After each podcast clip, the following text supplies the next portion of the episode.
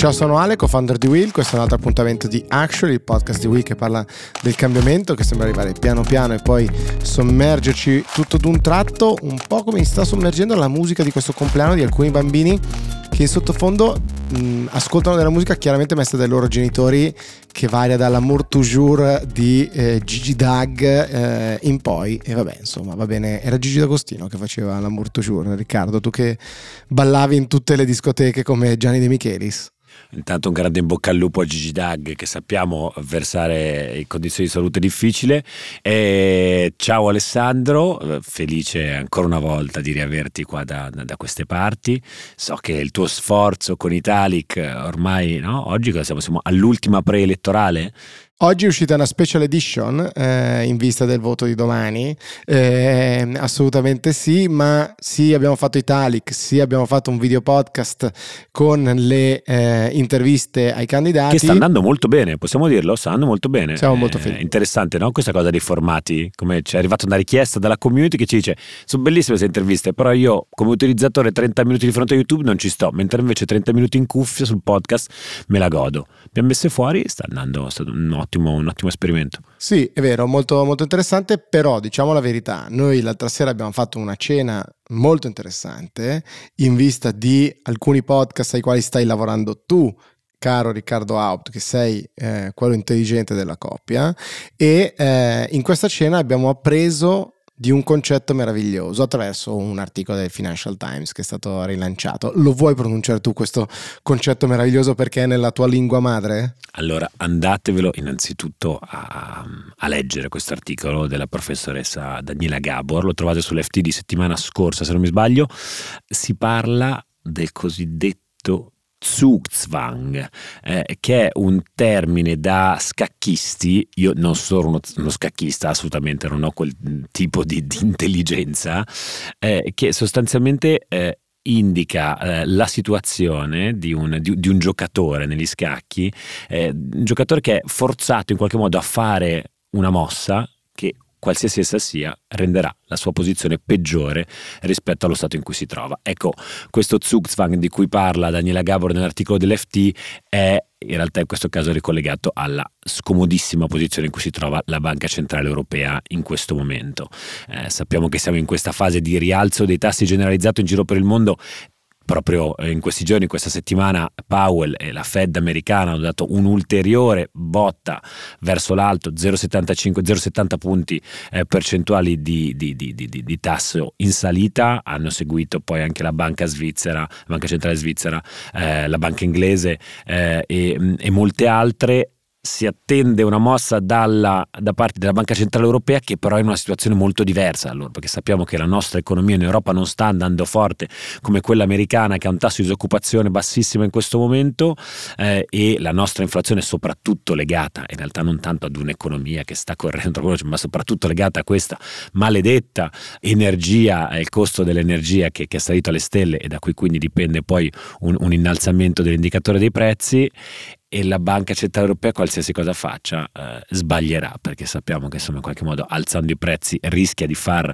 rallentare una, un, un'economia non così tanto in salute e per altro verso invece stando ferma rischiamo di entrare in una trappola inflazionaria molto molto pericolosa. Insomma, Zugzwang, andatevelo a leggere, è un concetto molto interessante. Posso dirla anche nella mia lingua madre? Come la faccio, faccio la sbaglio. Come la faccio, la sbaglio. Diciamo, c'è un concetto di base no, sull'inflazione. Chi l'ha detto che il 2% è il valore corretto? Che poco di più, che poco di meno, quanto poco di più, quanto poco di meno possiamo permetterci, è un concetto che da sempre diciamo, è, è dibattuto, quanto agire su una leva o su quell'altra per limitare e al momento sembra appunto eh, situazione particolarmente complicata, un po' tipo campo minato o prato fiorito se preferite qualche anno fa.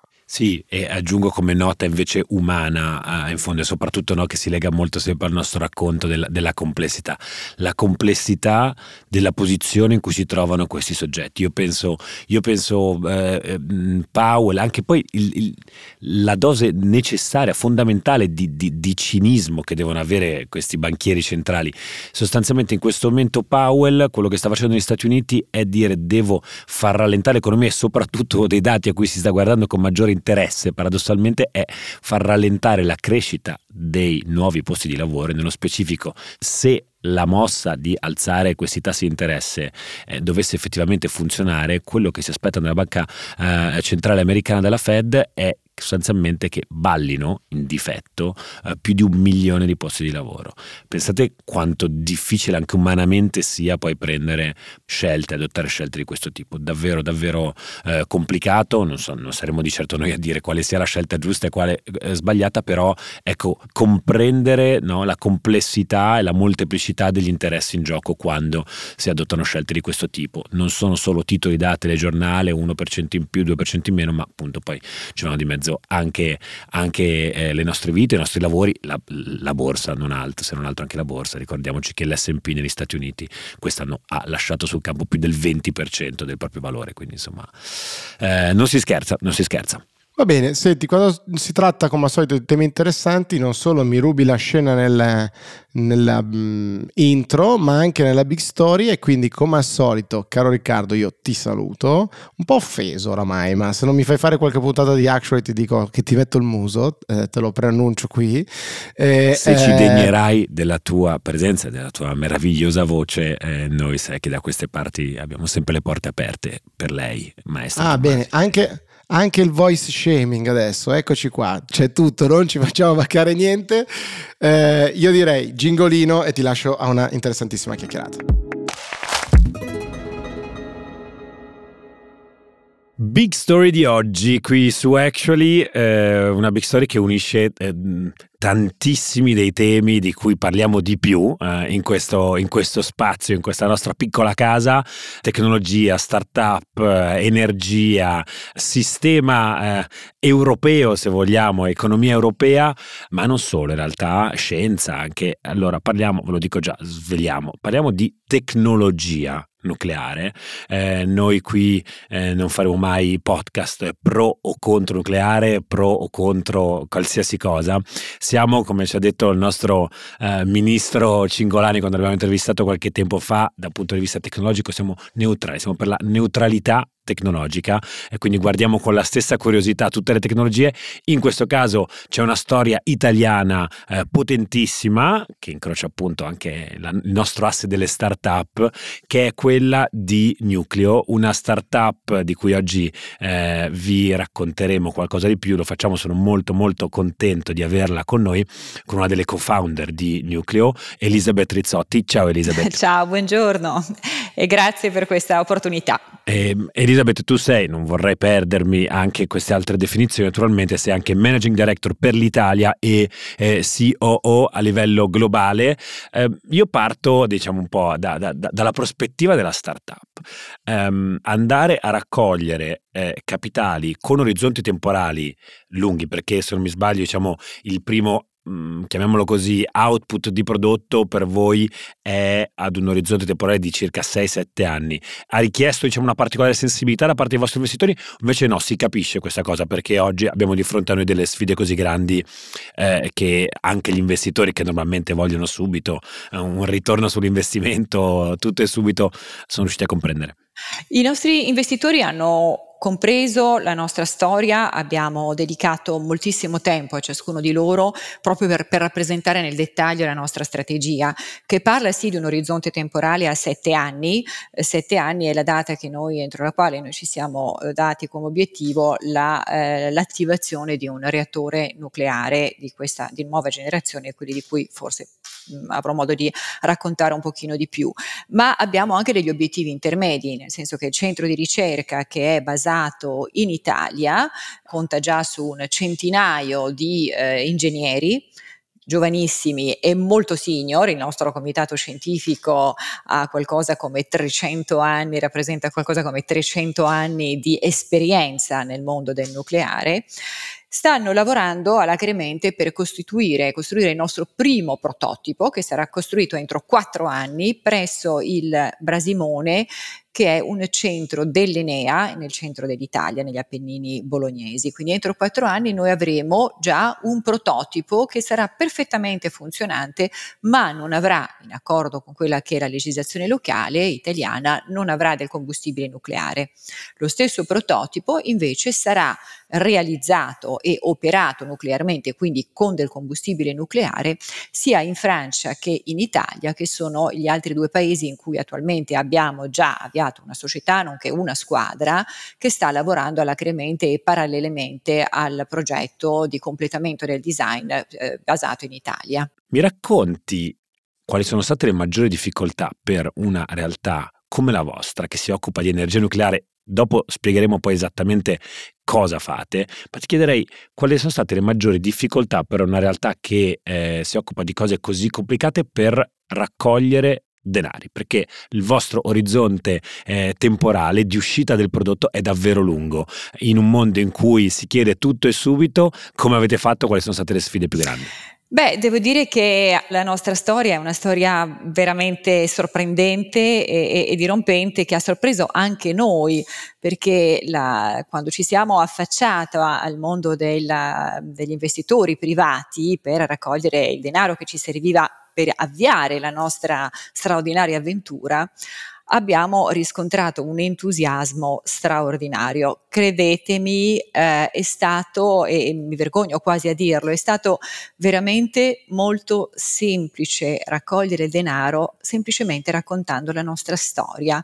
Eh, eravamo proprio agli inizi un anno fa, eh, il Nucleo compie un anno il primo di settembre, appena compiuto un anno il primo di settembre, e che coincide con la data in cui abbiamo chiuso il nostro primo aumento di capitale, eccedendo moltissimo il target che ci eravamo inizialmente prefissati, che era un Friends and Family, con 100 milioni di euro, eh, che è una chiara testimonianza sicuramente della credibilità che noi abbiamo. Ricordo che il nostro CEO è un, un unicorno, una persona che ha avuto un successo straordinario nella sua precedente esperienza imprenditoriale nel mondo della radiofarmaceutica, eh, ma allo stesso tempo eh, è anche indice della immensa sensibilità che abbiamo riscontrato, sensibilità sui temi di climate change e sensibilità eh, rispetto alla volontà di trovare delle soluzioni che possano offrire un futuro migliore alle prossime generazioni. E mh, dopo questo primo aumento di capitale che abbiamo chiuso rapidamente, proprio quando abbiamo raccolto questa somma straordinaria a pochi giorni dalla costituzione della società, a grande richiesta da parte dei nostri co-founder, li chiamiamo così i nostri primi investitori, abbiamo riaperto un round, quindi una, una, raccolta di capitale e anche in questo caso abbiamo rapidamente dovuto chiudere a 300 milioni, che era il target che ci eravamo eh, prefissati, eh, proprio a testimonianza del fatto che questa sensibilità eh, crescente attorno a soluzioni pragmatiche che diano delle, dei risultati in un tempo ragionevole, in pochi anni, è sicuramente eh, immensa e crescente veramente eh, a tutti i livelli. Grazie per aver fatto tu questi numeri che fanno eh, soprattutto per un startup, una realtà eh, diciamo che si trova in un ambiente, in un ecosistema come quello italiano, poi sappiamo che voi operate non solo dall'Italia ma a livello, a livello globale, ma si parla di cifre eh, per noi eh, enorme, no? parliamo spesso di, di, di, realtà innovative qua sull'Italia. 400 milioni sono eh, una piccola, meravigliosa eh, follia. A questo punto Elisabeth ti chiedo, mi spieghi cosa fa Nucleo? Qual è il vostro obiettivo che ogni volta che io sento nominare diciamo, mi, mi, mi, fa, mi, fa, mi fa rabbrividire per, per l'immensità diciamo, della sfida che avete davanti? Nucleo è la crasi di New Nuclear, il nuovo nucleare. Eh, noi con un background scientifico, io stessa sono un fisico nucleare, eh, crediamo profondamente nel fatto che l'energia nucleare sia veramente l'unica fonte stabile e programmabile che non emette inquinanti, quindi assolutamente energia pulita, eh, che ha un bassissimo consumo di suolo e materiali e lunga vita degli impianti. Eh, inoltre è, eh, negli ultimi ci sono, sappiamo che ci sono tantissimi reattori eh, già attivi in, eh, in questo momento, eh, sono reattori di vecchia generazione e ovviamente la ricerca ha fatto tantissimo per rendere sempre più sicuri questa, questa energia. Quindi la missione di Nucleo è proprio quella di portare su scala industriale la produzione di energia nucleare pulita, sicura e come vedremo anche sostenibile, basandosi anche sulla straordinaria capacità di avere come combustibile un combustibile che si basa e viene processato a partire dalle scorie nucleari che vengono prodotte in maniera anche consistente da parte degli attuali reattori, quindi quelli di vecchia generazione. Ecco, Questa... Ti, ti, chiedo naturalmente di, di, tenere sempre da conto che di fronte a te hai un, un, mm-hmm. un, un umile giurista eh, di mm-hmm. formazione, per cui eh, guardo con occhi da bambino sognante eh, i, i, progetti di scienziati come vostro. Ecco, una cosa secondo me davvero interessante che non ho detto prima nell'introduzione, il vostro è un caso, di nuovo molto raro per quanto riguarda l'Italia, di azienda eh, guidata diciamo da, da, da, da scienziati. Eh, siete una truppa di fisici nucleari magari eh, alcuni di voi, soprattutto poi mi viene in mente la storia appunto di, de, del vostro amministratore delegato Stefano Buono, eh, scienziati riconvertiti all'imprenditoria, che sono casi di cui si sente parlare eh, spesso negli Stati Uniti eh, e invece dalle nostre parti devo dire sono ancora pochi purtroppo eh, invece secondo me potrebbe essere davvero un esempio a tendere molto molto interessante e ti dicevo, fatta questa premessa, quindi hai di fronte a te un, un, un povero umanista, ehm, quando dici che eh, è un nucleare sostanzialmente che si alimenterà di scorie, cosa, cosa intendi dirci? Da dove arrivano queste scorie? E come dire, applicare un concetto di circolarità che però naturalmente mi risulta un po' oscura. Che, che cosa sono queste scorie che utilizzate? Quando, quando, oggi parliamo di energia nucleare ci sono due spettri attorno a questa materia, due spettri che insomma eh, alimentano, animano un po' l'opinione pubblica. Da una parte la sicurezza, quindi la preoccupazione che deriva da incidenti che ahimè sono avvenuti nel passato e che sono stati anche eh, narrati eh, in una maniera tecnicamente magari non, non, sufficientemente precisa per poter insomma tranquillizzare l'opinione pubblica. E sulla sicurezza comunque dicevo la tecnologia ha fatto dei passi da gigante e i reattori di quarta generazione quelli ultra veloci come quelli che noi produciamo eh, sono, danno delle garanzie di sicurezza passiva.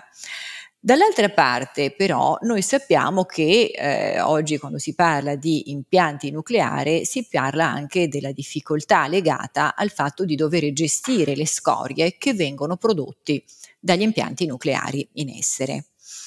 Ora, eh, i reattori di nuova generazione, quelli appunto di cui Nucleo si occupa e che ha come obiettivo di produrre, sono reattori che sfruttano una caratteristica fisica di eh, processare il combustibile nucleare e producendo, come gli attuali impianti nucleari, delle scorie. Ora, queste scorie possono essere riutilizzate nello stesso ciclo di combustibile e reimmesse nel ciclo di combustibile in maniera circolare fino all'esaurimento.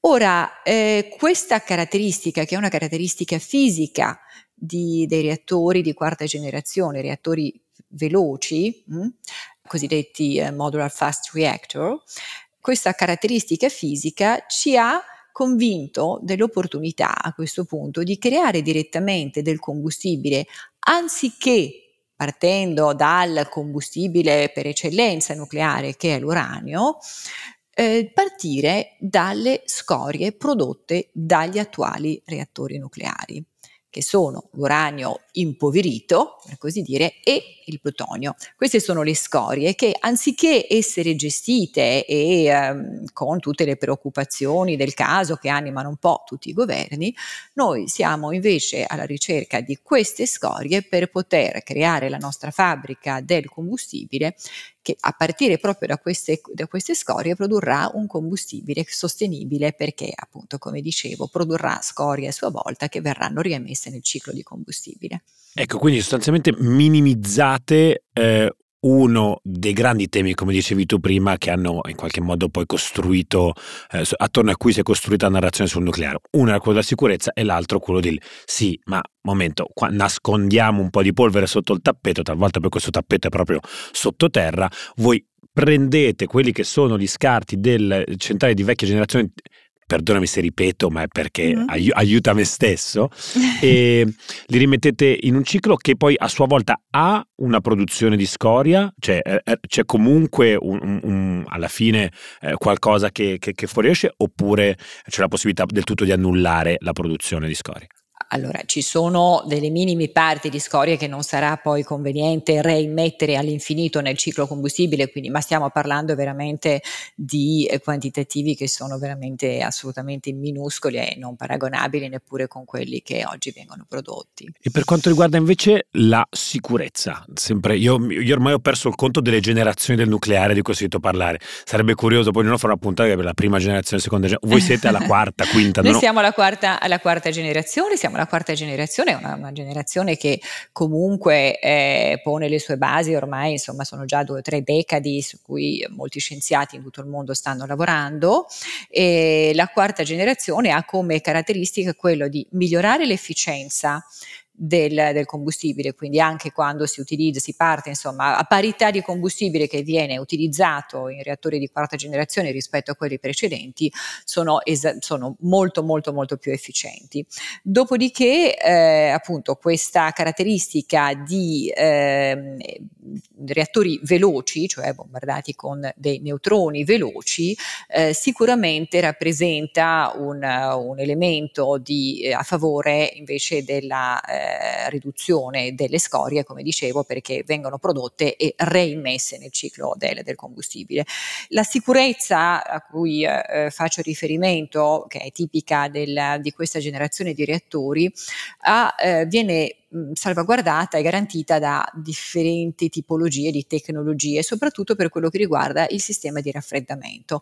Nel nostro caso, il sistema di raffreddamento che offre appunto una sicurezza passiva è il piombo. Il piombo liquido, piombo liquido che ha delle caratteristiche tali per cui anche di fronte ad una reazione incontrollata della, della, della filiera nucleare, che cosa succede? Che il piombo, che eh, viene utilizzato normalmente a temperatura alte, quindi liquido, indurendo, diventa una sorta di sarcofago e quindi assolutamente garantisce una sicurezza passiva per cui non potrà mai essere possibile una fuoriuscita di, eh, di reazioni e di radiazioni nucleari. Questo è il, il, il concetto di, di, di, sicurezza, di sicurezza passiva. Questi reattori hanno anche ehm, una caratteristica molto tipica di quella che è l'industria nucleare oggi. Una volta si parlava di mega centrali megaprogetti. Oggi invece eh, la fabbricazione molto più efficace ed efficiente si basa sulla produzione di small modular reactor, addirittura reattori trasportabili di dimensioni 3 metri di diametro per 4-5 di altezza, quindi eh, dei, dei, dei, reattori veramente molto piccoli che possono eh, trovare delle applicazioni immense, molto numerose, molto agili. È il mini nucleare questo, è quello, quello, di cui si, si, è parlato negli ultimi anni come, sotto la definizione di mini nucleare. E a me ha affascinato molto guardare, tra l'altro poi studiando un po' dei, dei, dei tanti materiali, tra l'altro che, che, che voi stessi pubblicate e poi un po' di pubblicazioni che sono state fatte a vostro riguardo, eh, la cosa che mi, ha colto un po' di sorpresa, io penso sempre al nucleare come ad, un, ad, un, ad, una tecnologia, da, appunto come dicevi tu, da grande impianto di sistema, eh, e invece vedevo che le prime applicazioni che immaginate, se non mi sbaglio, anche per i vostri primi prototipi, nei fatti sono dei reattori ad utilizzo aziendale, cioè come se io sì. fossi una, una, fabbrica che mi acquisto. Una fabbrica. Uh, Ma mi fa, mi fa, veramente anche molto piacere che già eh, numerose eh, aziende che magari sono anche impegnate in business eh, di sostenibilità in cui producono in maniera sostenibile eh, e hanno delle filiere di produzione appunto sostenibili sarebbero fortemente interessati a lavorare con noi per per avere proprio il loro primo reattore nucleare che possa sopperire a questo straordinario fabbisogno energetico eh, al quale insomma andiamo, andiamo incontro anche con dei costi che sono veramente straordinari perché poi non abbiamo toccato un tema eh, quando io dico che eh, le, i reattori di, di, di, quarta generazione sono molto più efficienti paragonati con i reattori in essere, eh, non mi sto neppure, conf- sto dicendo anche che sono estremamente economici rispetto ai reattori di vecchia generazione e quindi neanche faccio il paragone con il, il ahimè, insomma, la crescente, eh, il, il, costo crescente della, dell'energia che come sappiamo rappresenta uno dei più grandi problemi del, degli ultimi tempi per le industrie come per i privati. Ecco, hai anticipato infatti una mia domanda, quella della sostenibilità economica, perché riesco ad immaginarlo come un'industria se eh, faccio molta fatica ad immaginare la sostenibilità, diciamo, dal punto di vista di un'azienda, oppure anche eh, si è parlato di motori di navi, ad esempio, che voi potreste essere in grado di, di realizzare, mi chiedo, ma sono, sono, questi guardano solo alla NASA oppure c'è anche la, la, la, la medio-grande impresa eh, italiana che potrebbe rivoluzionare il proprio approvvigionamento Ass- energetico? Quindi voi immaginate un qualcosa che possa essere effettivamente commercializzato? Mi appassiona questo termine applicato al nucleare. Sì, Assolutamente sì, assolutamente sì. Contrariamente appunto a, a, ai centri di ricerca, noi abbiamo veramente un forte senso di responsabilità anche nei confronti dei nostri investitori e abbiamo un approccio industriale. Noi vogliamo veramente riuscire ad offrire delle soluzioni che siano utilizzabili dalle piccole e medie imprese, eh, così come and- andando ad esplorare anche dei, dei, settori quali quello che hai appena citato, quello del, del navale, che sicuramente è un ambito estremamente estremamente importante interessante dove si possono offrire delle soluzioni molto più efficienti ed ecologiche rispetto alle, eh, alla situazione. Mi chiedo, hanno, visto che immagino che abbiate già un po' uh, guardato, un po' annusato il mercato, hanno paura quando, quando eh, bussate alla loro porta. Immagino l'imprenditore, eh, dico italiano, ma anche di, di, altri paesi europei o del mondo, e dice: Aspetta, mi metto eh, in fabbrica No, una centrale nucleare e subito mi vengono in mente timori di, di sicurezza, di possibili incidenti e quant'altro. Com'è la, la, la, risposta che oggi voi vivete? Ribadisco una, una, paura che non giudico in alcun modo, ma che eventualmente riterrei eh, naturale, se vogliamo, visto eh, anche il tipo di narrazione che è stata fatta negli ultimi eh, decenni. Bene, eh, ti rispondo in due modi. In primis dico che noi siamo veramente molto concentrati sul costruire ciò che abbiamo promesso e quindi siamo molto concentrati eh, nel creare la migliore squadra possibile e abbiamo veramente dei ragazzi straordinari, straordinari davvero che abbiamo raccolto un po' da tutte le università, soprattutto oggi? italiane. Oggi siamo circa 130, 140, ormai perdo il, perdo il, conto perché ogni giorno appunto arrivano nuove persone e il, la maggior parte insomma, del team è in Italia, di origine italiana, molti, molti colleghi sono ragazzi che lavoravano all'estero. Un ingegnere nucleare oggi in Italia aveva poche speranze di poter lavorare in Italia e li abbiamo raccolti con, con un entusiasmo e devo dire c'è un entusiasmo pazzesco eh, nella, nella, nostra, nella, nostra, squadra e comunque un team internazionale perché ci sono tanti ragazzi che invece vengono da, dall'estero e abbiamo contemporaneamente, stiamo costruendo le squadre in Italia e, um, e, e in, Italia e, e in Francia. Uh, scusami, mi hai fatto questa domanda, quindi mi sono persa per, la prima. Perdonami, perdonami, no, la, la, la, prima era quella relativa al, al rapporto che avete con, con, con i possibili Perfetto, acquirenti. Ottima, sì, ottimo punto. Allora, noi siamo molto concentrati su questa fase realizzativa e costruttiva perché noi dobbiamo eh, rispettare la roadmap che abbiamo, che abbiamo, che abbiamo dichiarato. E devo dire la verità, non è ancora la fase in cui noi ci muoviamo verso gli imprenditori o verso le imprese alla ricerca di quelli che potranno essere i nostri futuri clienti. Anche in questo caso siamo stati piacevolmente straordinariamente sorpresi dal fatto che spesso sono le stesse industrie che ci cercano chiedendo ma quando sarete pronti? Quando potremo incontrare? Che ci invitano a raccontare la nostra storia. Eh, devo dire cosa che facciamo con, con un entusiasmo straordinario perché è veramente eh, è veramente una storia, una storia straordinaria. Tu prima hai, hai parlato insomma di una squadra anche di persone, di scienziati, di persone con grandi competenze, anche noi, i tre fondatori, abbiamo storie completamente diverse ed è proprio la complementarità del nostro approccio che rende secondo noi straordinaria la, la, nostra, la nostra, avventura. Quella di Stefano l'abbiamo, l'abbiamo già raccontata, insomma un unicorno di, di, insomma, di fama anche internazionale. Luciano Cinotti che è il nostro Chief Scientific Officer 75 eh, anni che da mm, tutta la vita ha dedicato a ottimizzare quella che era una tecnologia che dal suo punto di vista doveva trovare la luce già vent'anni fa e quindi siamo alla ricerca spasmodica del recupero di una, di una generazione di nucleare e quindi lui eh, lavora con noi e anima anche questi ragazzi giovani ai quali insomma no, non credo nei loro occhi di poter lavorare con persone con tanta e con tale esperienza.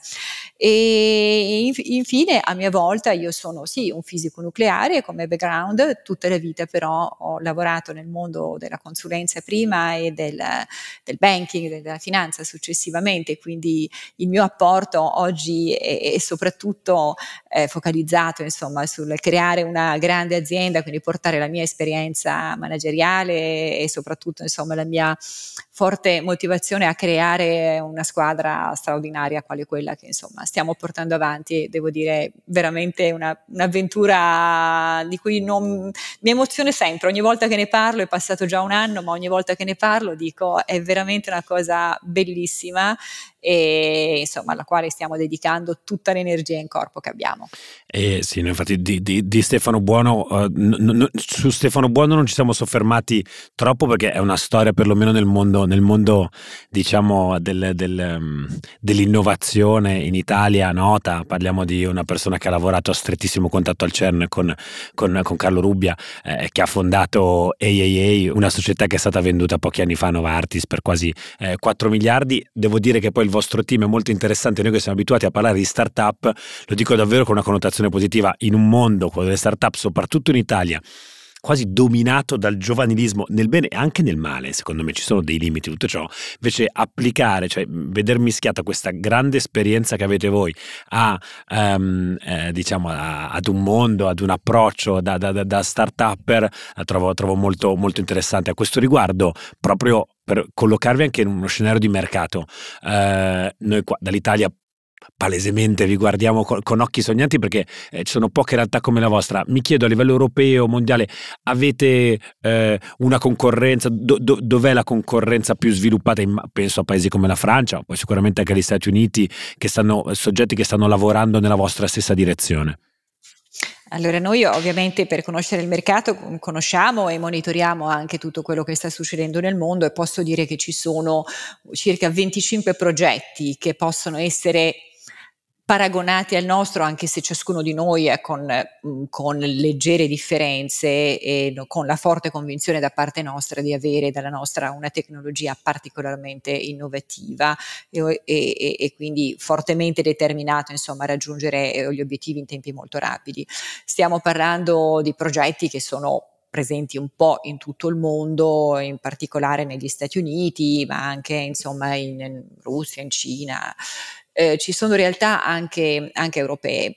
Ehm, non li consideriamo competitor, un po' perché eh, per alcuni di loro noi consideriamo veramente di avere una tecnologia e un approccio che che insomma ci convince maggiormente, soprattutto perché il bilanciamento energetico è un, un, un, mondo talmente ampio e talmente assetato di trovare delle soluzioni che veramente c'è spazio c'è spazio per tutti. Eh, ci capita spesso eh, di eh, essere contattati e noi di contattare proattivamente i responsabili dei progetti cosiddetti competitor con i quali abbiamo delle piacevolissime conversazioni e troviamo talvolta degli ambiti di collaborazione ehm, sui quali possiamo magari lavorare insieme, lavorare insieme non fosse altro che lavorare in termini di lobby sulla parte di regulation, che è insomma la parte su cui ovviamente dovremo tutti lavorare per poter eh, rendere insomma compliant tutti questi reattori che saranno resi disponibili auspicabilmente nel corso del prossimo decennio. Quindi considero più partner che competitor, poi ci saranno sicuramente dei competitor, eh, ne abbiamo uno illustre come quello come Bill Gates, eh, capo di Terra Power, ma eh, anche in questo caso la tecnologia è abbastanza simile, ma il sistema di raffreddamento, quello di cui parlavo prima, no? il piombo, eh, invece nel loro caso parla di sodio che è la tecnologia immediatamente prima, quindi una tecnologia che è stata superata da quelle che sono le nostre ricerche. Ti faccio un'ultima domanda che immagino vi chiedano tutti, parzialmente abbiamo già risposto. Mi dai una timeline, una linea temporale eh, per identificare quando, perché questa è una domanda che ci si può, al di là di quante volte l'abbiamo posta voi, ma che ci si pone tantissimo, talvolta anche nel dibattito pubblico, eh, quando si pensa al nucleare. Quindi questo tipo di tecnologia che abbiamo detto essere una tecnologia sostanzialmente imparagonabile alle precedenti dal punto di vista della sicurezza e che risolve in buona misura anche eh, il tema delle scorie, quindi i due grossi temi del, del, dell'avversità, se vogliamo, nucleare, eh, quando potrebbe essere disponibile? Dicevi un primo prototipo non nucleare in Italia fra 4-5 anni. 4 anni, sì, 4-5 anni e eh, ulteriori 3-4 anni per poter avere invece il prototipo funzionante, funzionante, con combustibile nucleare. Da lì in avanti la produzione industriale, quindi noi stiamo parlando di un orizzonte temporale di 10 eh, anni per poter proprio vendere su, su produrre su scala industriale questi reattori in funzione anche di quelle che potranno essere le applicazioni, abbiamo detto industriali, navali, eh, a fini di produzione energetica e, e semplicemente eh, e così via. Ti faccio un'ultima domanda. Una centrale di questo tipo, un, un, un reattore come quello di cui, parlando, di cui abbiamo parlato fino ad oggi, quindi quello a cui state lavorando in termini di prototipo, che potenza eh, potrebbe raggiungere, quindi in termini di eh, approvvigionamento? Allora, il nostro, noi avremo, il prototipo sarà di 30 megawatt, mentre eh, quello, il prodotto diciamo f- finale, target, quello più ottimizzato da un punto di vista di produzione dell'energia elettrica è tarato sui 200 megawatt ti chiedo di nuovo, ricordati sempre con chi stai parlando, 200 sì. megawatt, eh, quante case potrebbe illuminare adesso perché se andiamo sulle industrie è difficile da dire quante, quante, quante, quante famiglie allora va allora 200 mm, megawatt diciamo che può tranquillamente eh, alimentare una, una, una, città una grande città quindi questo mentre il 30 megawatt piccoli quartieri una grande città invece potrebbe essere, eh, potrebbe essere alimentata da un, un 200 wow. megawatt Beh, se questi diciamo con, con mm. questi numeri chiaramente anche i 10 anni diventano un orizzonte temporale sì, eh, più, sì, più, breve sì, in qualche modo. Assolutamente.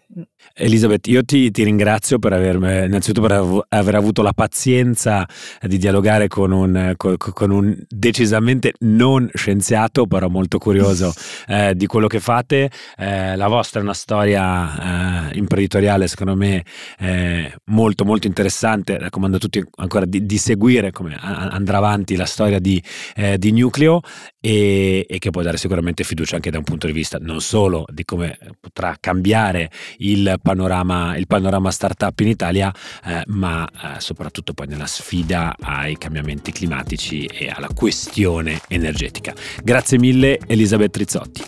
Grazie, grazie a te, grazie davvero a tutti e a presto. A presto. Ciao. Ciao.